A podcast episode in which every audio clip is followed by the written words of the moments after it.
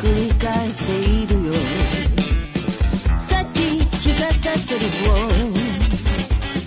また忘れちゃっているよ。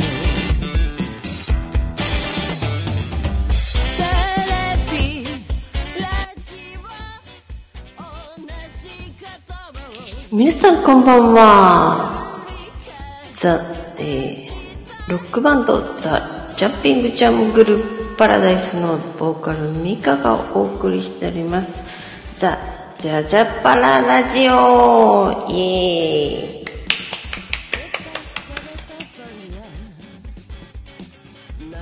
ということでですね、えー、何週間ぶり ?3 週間ぶりですかね。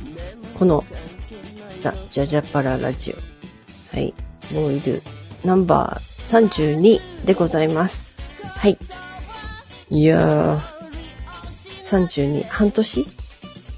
半年で32回。ということで、うーん、多いのか少ないのか、ちょっとよくわかんないですけども。まあ、多くはないですね。はい。毎週やろうかなって言って、挑戦しているんですけども、なかなか毎週はできてないという感じなので、うん、なんだろうこれ、開催中のイベントのお知らせっていうのが出ちゃったの。幸せの金の鳥をゲットしよう。なんだろうこれ。なんだろうよくわかんないですね。だんだんね、なんか、この、えー FM 放送、なんて言うんですかね。あの、アプリもね、だんだんなんかライブアみたいな感じになって、どれがどれなんだかわかんなくなってきちゃう感じがするかもしれないですね。今度はやっぱり、あれにしようかななんて、あの、何ですか、iPhone の、iPhone っていうか、Apple の、なんだっけ、ありますよね。i、i、i なんとかっていう、昔からやるやつ。あの放送にした方がいいのかななんてもね、ちらっと思ったりしますけれども。まあ、このスタンド FM の方もね、続けていきたいなと思っております。まあ、えー、そういえば、えっ、とですね、この、この間、えー、4月、あ、10月の11日にライブだったんですよ。国たちの地球屋というライブハウスですね。ザ・ジャンピング・ジャングル・パラダイスね。頑張ってきましたよ。頑張ってっていうか、もう大はしゃぎですよ。はい、やってまいりました。それは、えっ、と、見に来てくださった人いるのかな？いるのかなって。ね、あの月1ね、だいたい月1はライブをしているんですが、8月はね、頭に、あ、どうも、こんばんは。またくちさん、こんばんは。今日はね、やってますよ。本当に。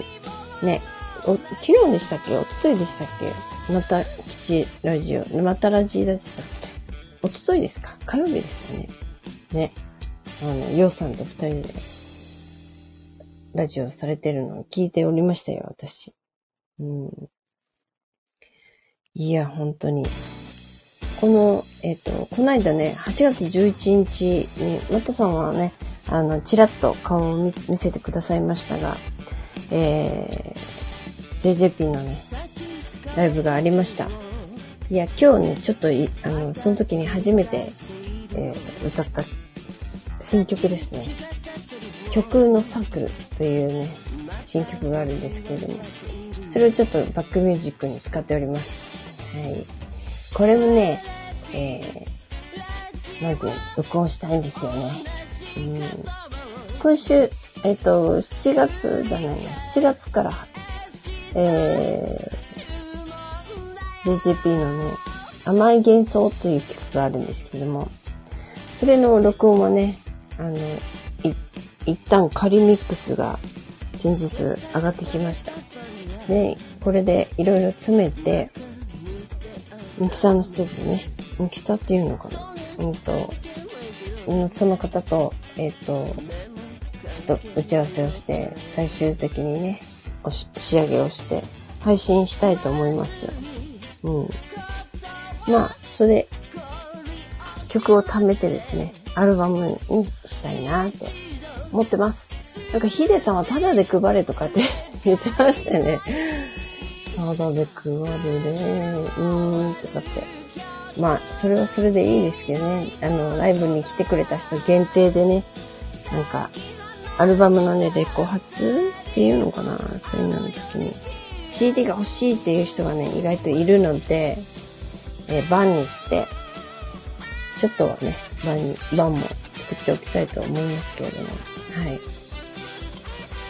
まあ、今、地道にね、今週、またもう一曲録音してくるんですけれども、まあ、それでミックス上がったら、何曲 ?4 曲になるんですか。で、9月に、えー、JJP のまた別の曲で、えー、なんだっけ、あのー楽器の方のね、録音をまたリュウちゃんスタジオでやっていきたいと思いますので、それで、そこで取りだめてですね、また歌の録音をやってくるという。まあ、10月とか11月とか、まあ、年内にこうアルバム作れたらいいなって思ってます。はい。皆さんもね、楽しみにしておいていただきたいなと思ってます。で、ちょっとね、最近、こう最初のあたりは、ヨウさんのだけの曲、ヨウさんが作詞作曲っていう曲が多かったので、まあ割と、なんか、うん、予算色が強かったのかな。最近、やっとね、まあいろいろやった成果が出て、私のカラーもね、結構楽曲に出てきた感じがします。はい。あとまあ、歌詞もね、私が書いてるのが徐々に増えてきたので。ただね、めちゃくちゃやりたい曲が一曲あって、それはヨウさんの曲なんですけども、まだね、あの、デモも作っていないので、それはメンバーに聴いてもらって、新しい曲も、そのアルバムに入れたいなって思ってんですよね。ぜひみんなに聴いてもらいたい曲があってですね。これはもうずっと夢、夢的な感じですけど、私の中でね、やっていきたいなって思ってます。そんな曲がね、もう何曲もあるんですよ。えいい加減発表しろよみたいなね。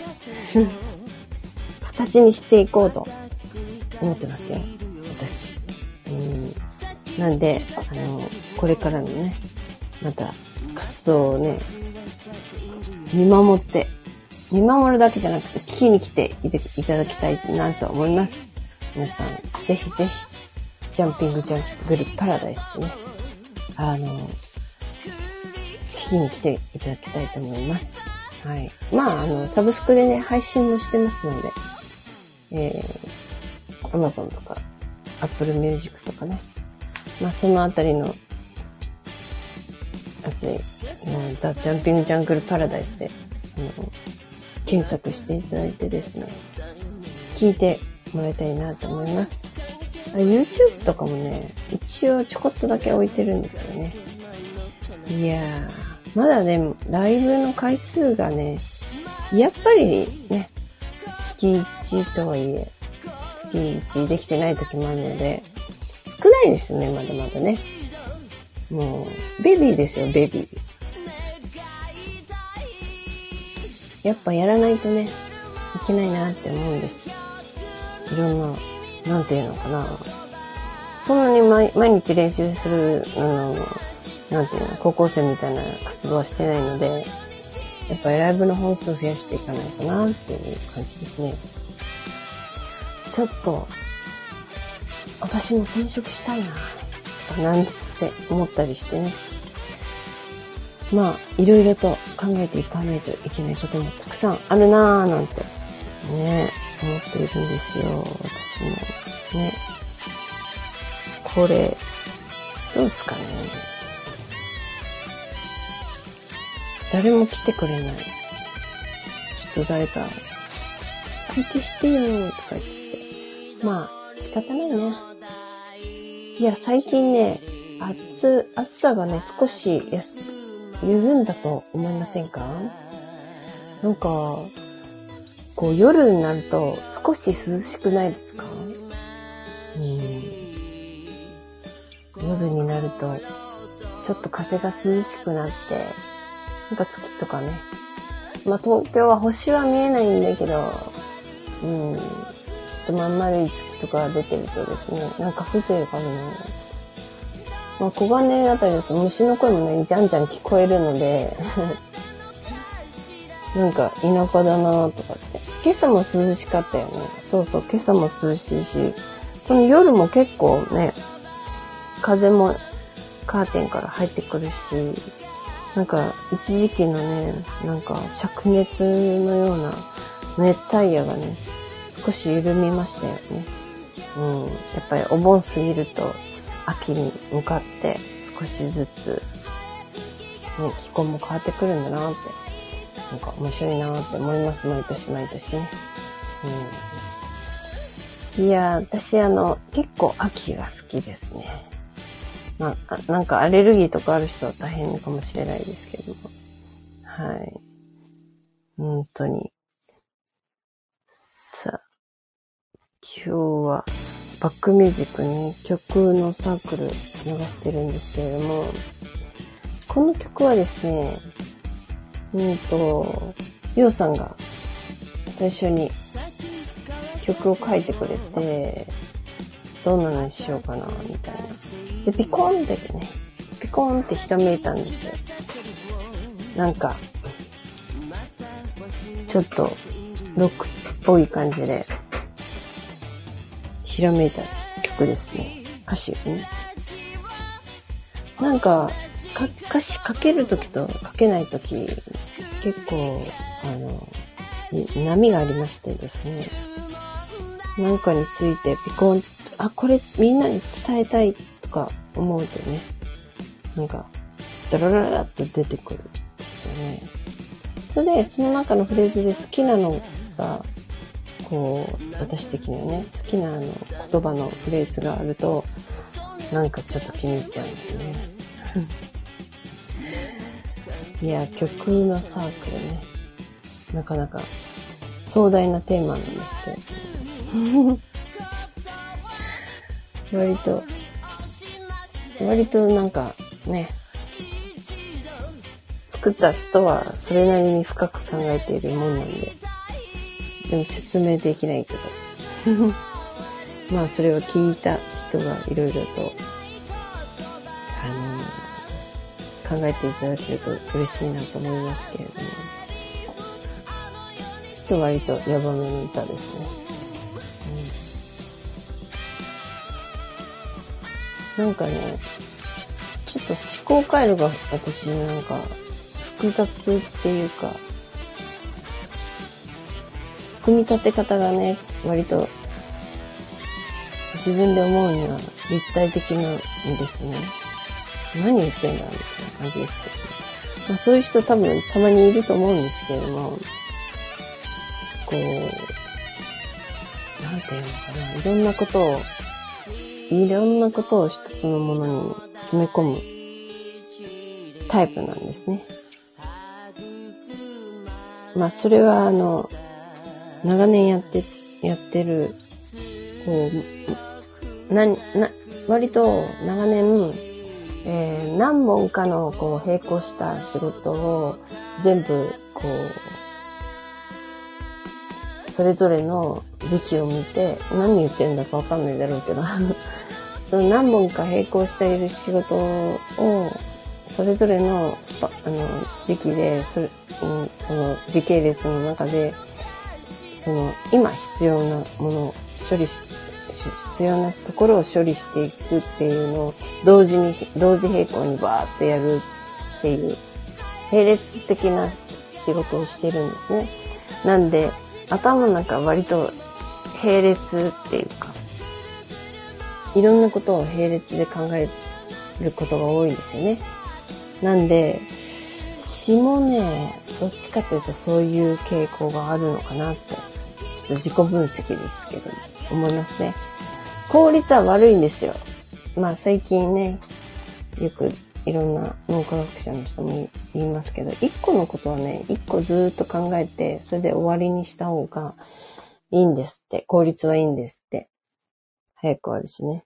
だけどね、まあ、まあ仕事で行くと、私のコントロールの及ばない、まあ時期、時間とかね、時間軸なんで、まあ、一個ずつ終わらせてると、もういつまでたっても終わらない感じなんですよね。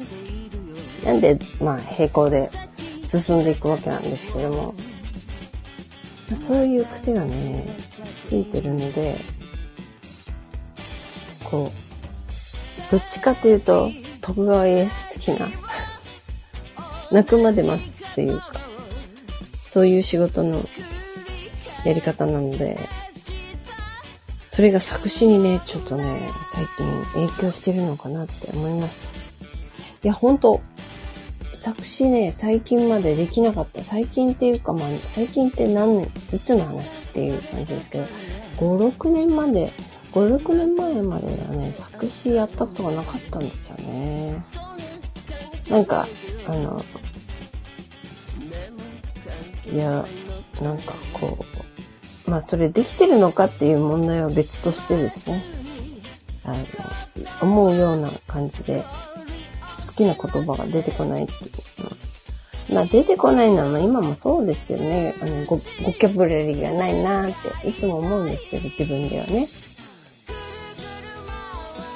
いろいろ本も読みますけれども、なんかこう、ピカッと光る言葉とかね。そういうのをなんか、あの、生み出したいというか、見つけたいというか、そういうところに結構ね、あの、ピカッと光る言葉、まあ好きなね、言葉が見つかると嬉しいんですけども、そういうのがね、たくさん出てくる人はすごいなって思うんですけども、そんなにはないんだけど、たまに降って湧いたりね。あの、ホリデイブっていう曲があるんですけども、その曲の、あの、好きなところがちょこちょこあって、えー、どんな詩が、詩、フレーズが好きかというとですね、ホリデイブだと、うんと、なんだっけ、あの、30、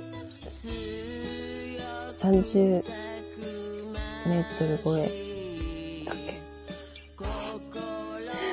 歌詞忘れんなよ。うんと、時速30メートル超えだっけ秒速30メートル超えでっていう、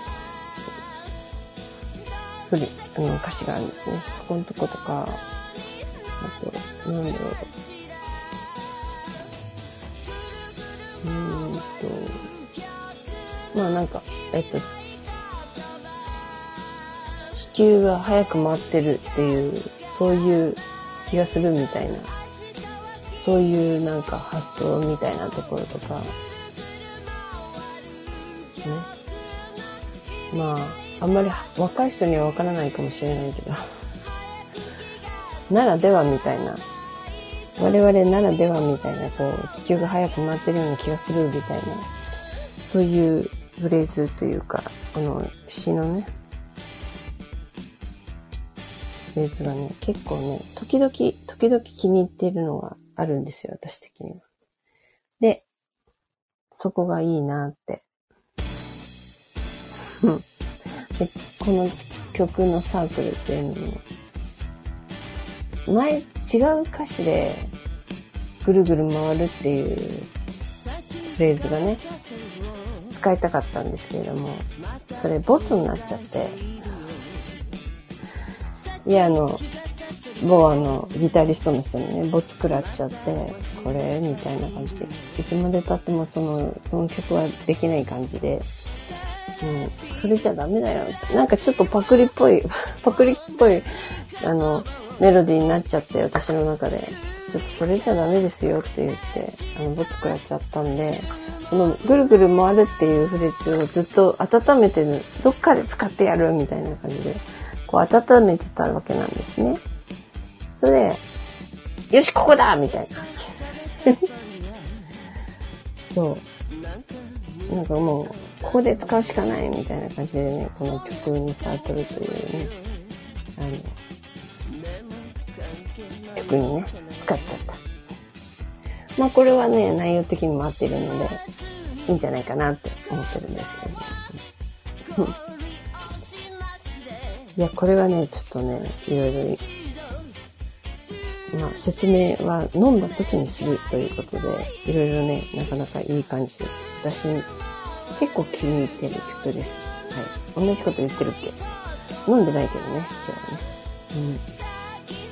そうなんですよ。だから、えーっと、そんなことでですね、この、えー、8月末には、あ、そういえば今週末ね、あの、予算なんか、あの、小金井のフラワーホールというところでですね、あの、ミスのマリさんっていう、あの、ピアニストの方のね、あの、なんていうんですか、イベントに、ギタリストとして参加するそうなんでですね、まあ、ご興味のある方がいらっしゃいましたら、遊びに行ってあげていただきたいなと思います。私も、うんちょっと間に合うかどうかわかんないけど、まあ、頑張っていこうとは思っているんですけれども、はい。今週末ね、えっ、と、26日ですかね、土曜日ですね。はい。コーネルフラワーホールで、なんか、あの、縄文？縄文の、縄文時代？のなんかお話を、の、なんかストーリーで、ピアノとか、鼓とか、ギターとかで何か音楽をコラボしてやるみたいです。うん。なんかあの、フラワーホールとか、それから、あっちのね、あの、ソコラっていうショッピングセンターがあるんですけど、まあこの辺りなんか縄文のなんか遺跡がいっぱい出るらしいですね。うん。まあ、よくこの間あのお話聞いたところによると、縄文時代しかなかったみたいな。弥生時代は小金にはないみたいな。うん。話もちらっと聞きましたね。縄文時代がずっと続いてたのかな。ちょっとわかんないですけど、気候変動とかね、いろいろあったのかもしれません。縄文の遺跡しかないそうですよ。不思議。いやー、本当に。タイムスリップしたら、どんな、どんなところだったんだろうって。ちょっと怖いけどね。見、見たい気もするけど。もうのっぱらだろうね。うっそうと気が茂ってて。本当に。そんな感じがする。いや、結構ここね、すごい高いところにありますからね。昔あの、世田谷の方からに住んでてですね、私。それで、世田谷から自転車でね、あの、江戸？江戸、なんだっけ、建物館みたいなところにね、集合だとか言われて、自転車で来たことがあるんですよ。まあその頃は、あの、ロードレッサーっていうか、あの、細いね、タイヤのね、あの、自転車乗ってたんで、まあ、しょうがないなと思って、あの、チャリンコで自走できたんですよ。あの、世田谷からね、縦、縦ですよ。新宿。で、電車だと新宿回ってきますけど、もうば、世田谷からまっすぐ、途中、多摩川、多摩川ずっと上がって、で、コレマサっていうところとかから、小金井に向けて上がってきたんですよ。そしたらですね、突然、絶壁のような坂道に遭遇しましてですね、うわ、これ上がんのみたいな。未だにそこの、その坂道どれだったかわかんないんですけどね、多分小金井あたりの坂道のはずなんですけど、なんか、あの、坂道上がったらもう、上がる途中から、うん、あの、ショップ、なんだろう商店街だった。アーケード内の商店街だったんだ。だからね、今そんなところあんまり見当たらないので、ちょっと相当昔なんじゃないとかって言われたけど、でも、10、10、年くらい ?10 年くらいじゃない14、12、3年前かな。くらいなんですけどね。もう未だにどこ上がってきたのかわかんないけど、そんなショッピングセンターないぞとかって、あ、ショッピング、えっ、と、アーケード？商店会？坂の上の商店会なんてないぞって言われてるんだけど、わかんないね。今も。駅前もね、武蔵小金井の駅前もすごい、あの、開発されて、昔の面影全然ないですからね。もしかしたらその頃なのかもしれないし、そんな10年ぐらいでそんなに変わるのかな。すごい不思議なんだけど。うん。で、すごい、昔、すごい昔、昔、そんな昔でもないか。15年ぐらい前に、一度だけね、公園に来たことがあるんですよ。それが不思議な感じで、んで、その時は、友達が、世田谷の友達、住んでた頃で、近所の友達が自転、あの、実業団の自転車やってる人がいて、で、その人がね、なんか交通事故になって、ぶっ飛んだっていう話を聞いてですね。あ、聞いて、聞いてないね。あの、その人からぶっ飛んだ後、で、病院の人から私に電話があったんですよ。それで、こういう人知ってますかとかつって。それで、知ってますけど、何か？みたいな。で、この人こういう風になんか、交通事故にあったんです。あった、あって、ちょっと記憶が、朦朧としているんで、あの、電話番号に、誰に電話したらいいか聞いてみましたとかって、それで、山本さんに電話して、美香さんに電話したい、くださいって言われたんで電話しましたとかって、ええー、みたいな。まあ、知ってますけど、みたいな。それで、もうしょうがないなと思って、その子、あの、同居、同居だったの、岡山の人だったんで、あ、そうですか、みたいな。まあ、無限にできないんだって言って、もうかわいそうだから知らないんだなって。それで、どうしたらいいのって言って。まあ、その頃なんで、あの、ポストにね、ポストのところに鍵があるから、みたいな。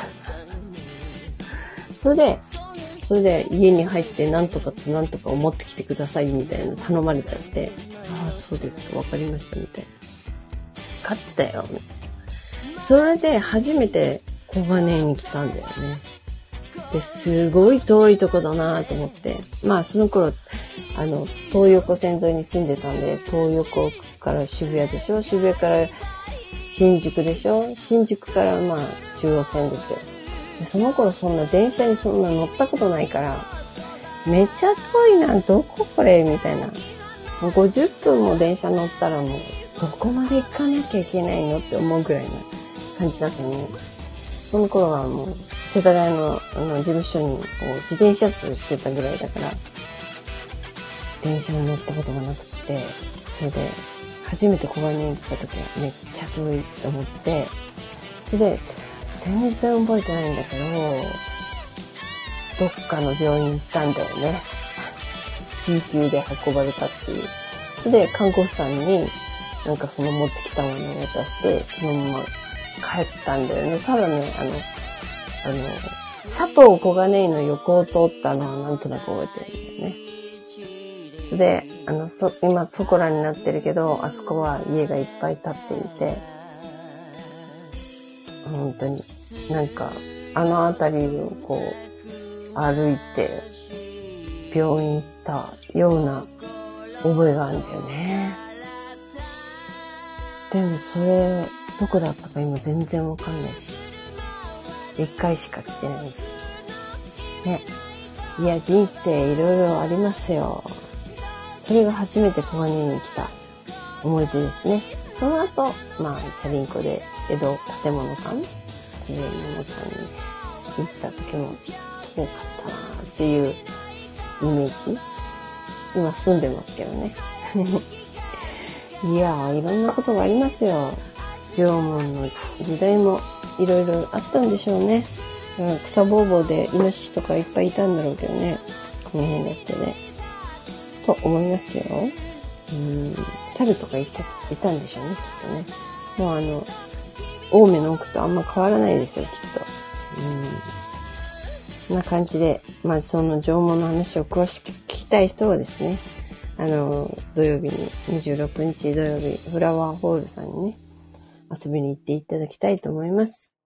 ということでですね、今日はまあ、30分か。でも1時間した方がいいよって言われたんですよ。1時間にするんだったら。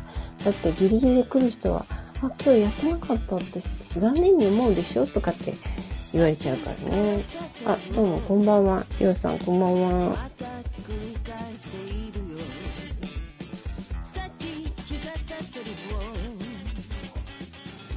うん。またさん、書くの忘れてた。こんばんは。ようさん。またさん。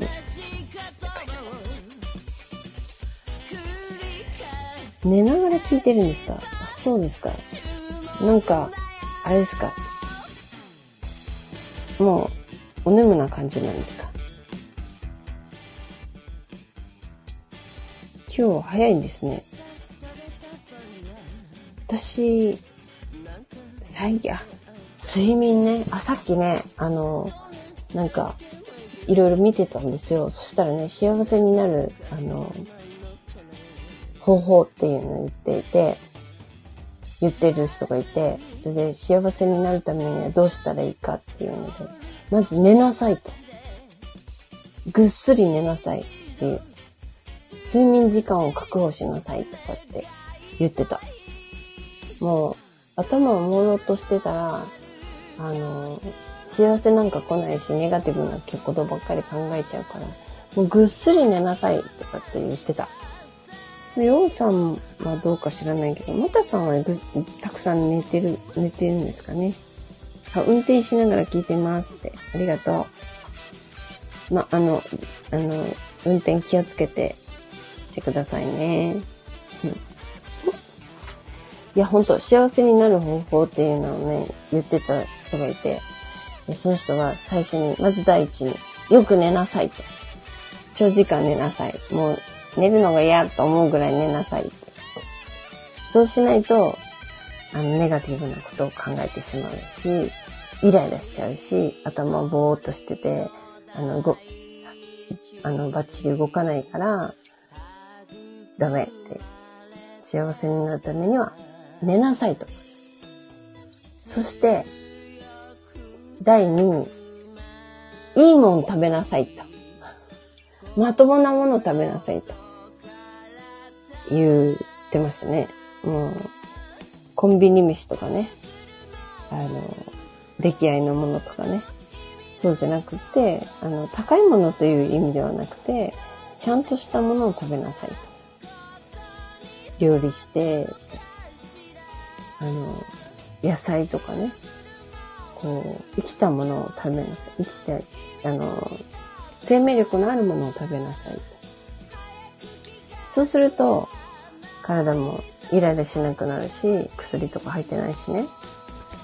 あの体もイライラしないし、精神が安定して、でぐっすり寝ていれば、あの、頭も冴えちゃうし、体も健康になるから、それだけですごく幸せになるっていう話です。寝てない。それはね、イライラしちゃいますよ。喧嘩のもとになりますので、ぐっすり寝てください。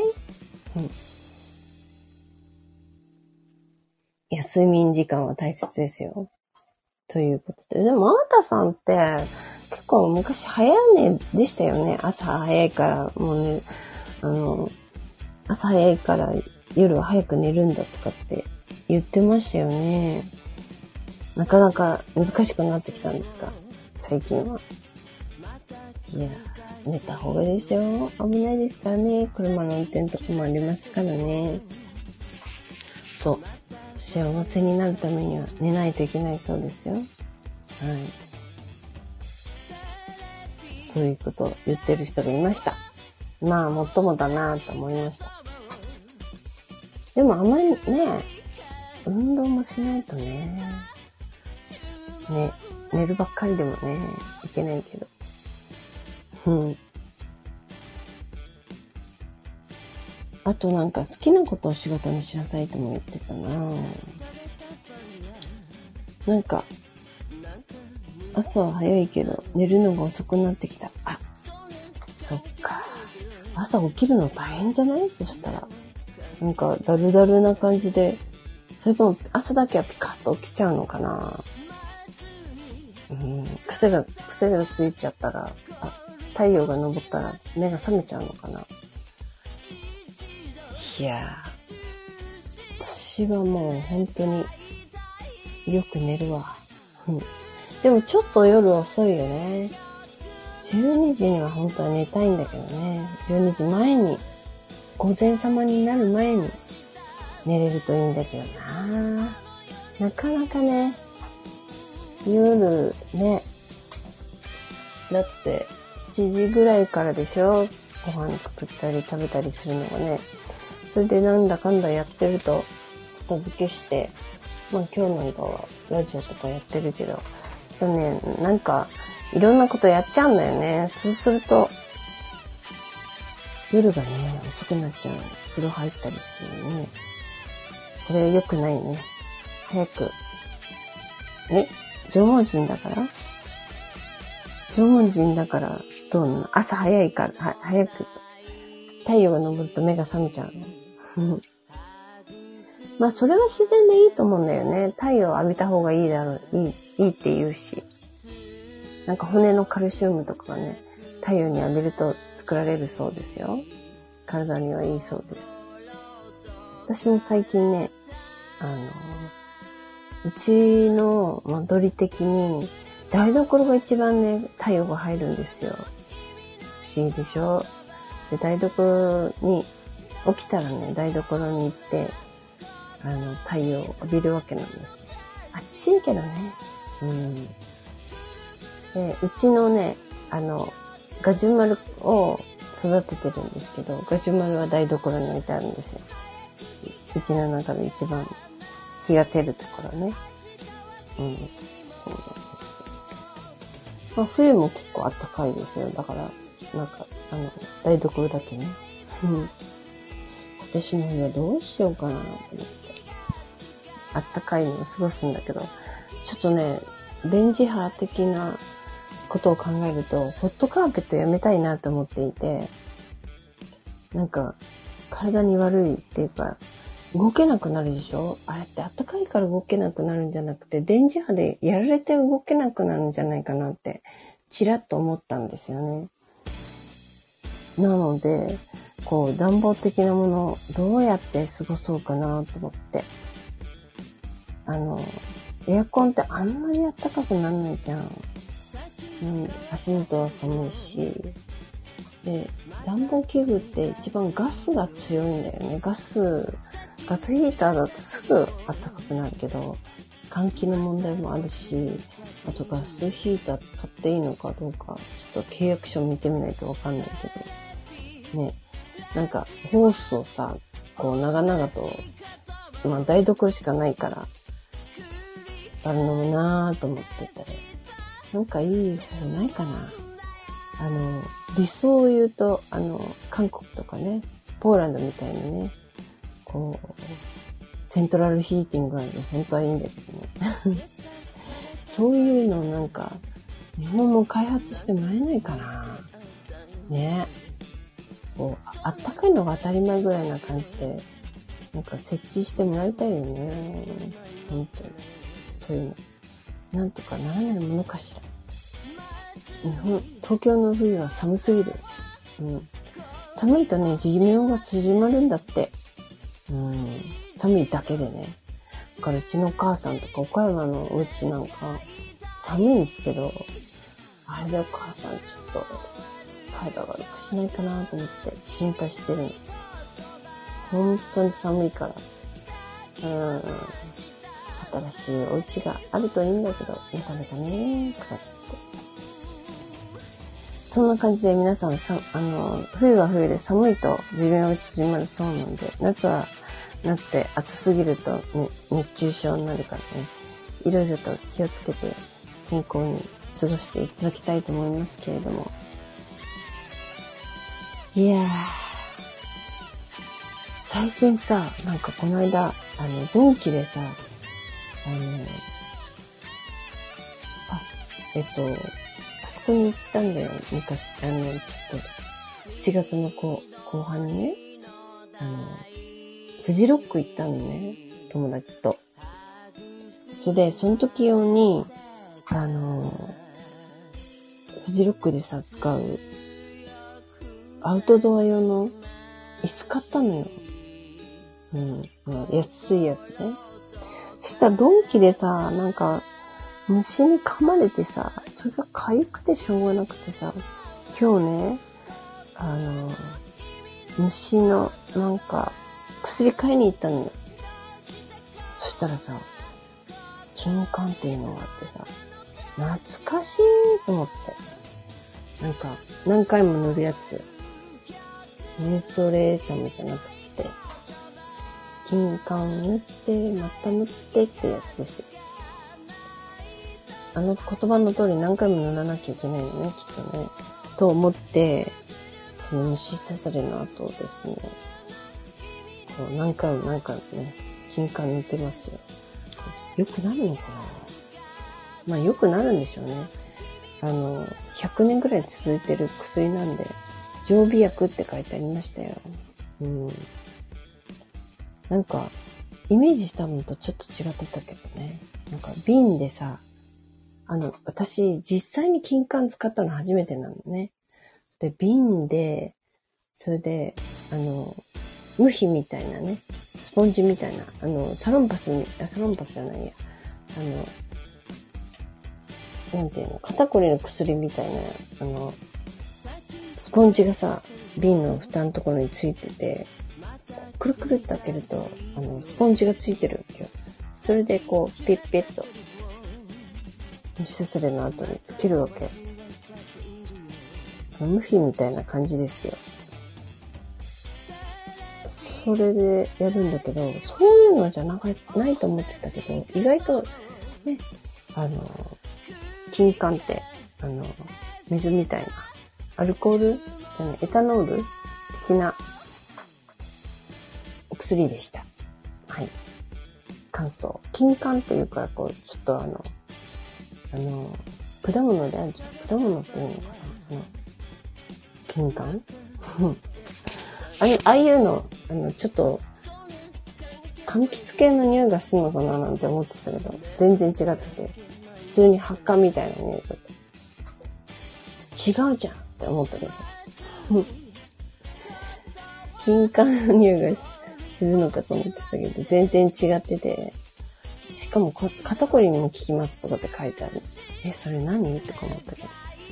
普通に発火が入ってるのかな何なんだろうね。なかなか。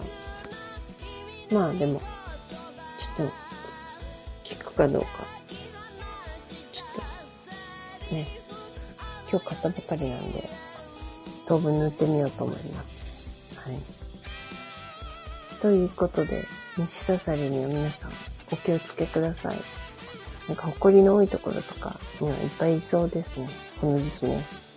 怖い怖い。本当に。うん。大変でしたよ。ということでですね、最近、あの、夏に、と、沖縄の友達から、あの、マンゴーをもらったんですよ。それで、沖縄のファンの人たちか、ファンの人に送ってもらったのね。送りますよ、とかって言って。ありがとう、とかって送ってもらったの。それで、その種をですね、マンゴーの種を水に浸してたのよ。こう中割ってね、あの、硬い皮を割って、それで、あの、中だけね、水に浸してたの。そしたらさ、出ましたよ。葉っぱが。葉っぱが出てきちゃった。それで、ちょっとこれ植えなきゃいけなくなっちゃったの。あと、この夏はね、そのマンゴーでしょ？あとは、あの、なんだっけ、えっと、ビワ。ビワの種もね、あの、水にして、あの、なんか、硬いの破ってね、水に浸しといたの。そしたらね、ニョキニョキって葉っぱ出ちゃった。うん。葉っぱ出ちゃったんですよ。だからこれも鉢に植え替えないといけないなと思っていて。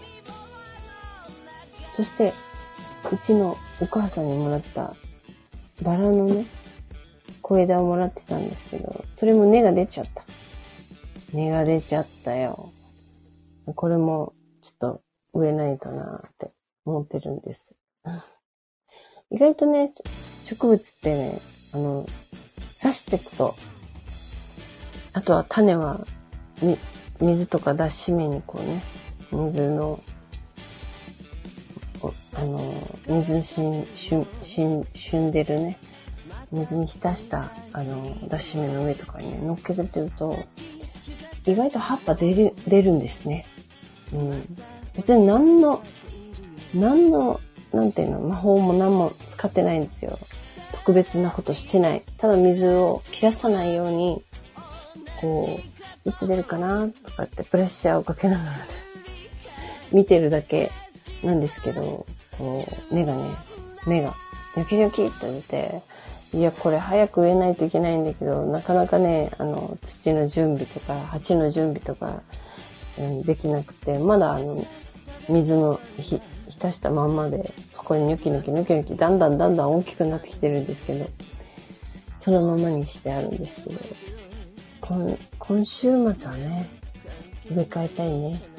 うん。そうこうしているうちにね、ガジュマルの木も大きくなってきてですね、最初に植え替えた鉢がちょっとちっちゃくなってるのかなって感じがする。ガジュマルって鉢を大きくすると、その分大きくなるんだよね。だからでっかいガジュマルにしようと思ったら、でっかい鉢に植え替えればいいんだけど、どうしようかな。ね。あの、さすがにヒゲみたいなの生えてきちゃって。よくあの、沖縄行くと、大きなガジュマルの木から、こうヒゲみたいなのが垂れてるじゃない？あれがね、ちっちゃいくせに垂れてきたよ。うちのガジュマルくんに。なんか一人前じゃない？よくよく考えると、このガジュマルも10年以上、なんか、育ててる気がする。うーん。その昔、あ、うん、10年ってことはないか。2009年とか。2009年って、あ、年以上だ。そう、10、2009年に買ってるわ、これ。だから、今年3年でしょ、14年ぐらい経ってるわ。14年ぐらい育ててるガジュマルくんが、ちょっと、そりゃ長、長老になりますよね。ひげが生えて。ちっちゃいけど。そういうことか。10年ぐらい経つと、ちっちゃいガジュマルでもひげが生えてくるってことですね。長老っぽく。ね。そうなんだ。10年選手ですよ。すごいな。あっという間だな。なんか月日が経つのが。あのね、このガジュマルくんは、うちのガジュマルくんは、なんかのイベントの後に、まあ、イベントの、イベントの仕事してたんですね。それで、えー、羽田空港で、帰ってきた時に、記念に買ったんだよね。初めて仕事した時に、羽田に、地方でね、九州の仕事だったかな。九州の仕事をして、無事に終わって、うんと、羽田に帰ってきて、それで、なんか記念に、初仕事だったんで、記念に買ったガジュマルくんです。かわいい感じで。なんか瓶みたいなのに入ってて、ちっちゃいガジュマルくんだったんだけど、それを持って帰って育ててて、今結構、でもそ、10年にしては、10年も経ってるにしてはちっちゃいまんまなんだけど、あの、間にね、あの、枯れ、枯れかけたりもしましたけども、なんとかね、元気に葉っぱもニキニキ生えてますね。不思議なんだけど、あの、私が心がすさんだ時、悲しくなったり、心がすさんだ時にはガジュマルくんの元気がなくなるんですよ。そして私がなんか充実してる時にはガジュマルくんが元気になるんですよ。これ何の作用かはちょっとわかんないですけど、どっちがどっちかわかんないんですけど。まあ、お友達ね、このこの東京生活を共に生きた、あの、ガジュマルくんはお友達ですよ。このままずっと、ね、一緒に、どっか行く時も、どっか引っ越すような時も一緒にガジュマルくんと引っ越ししようとは思います。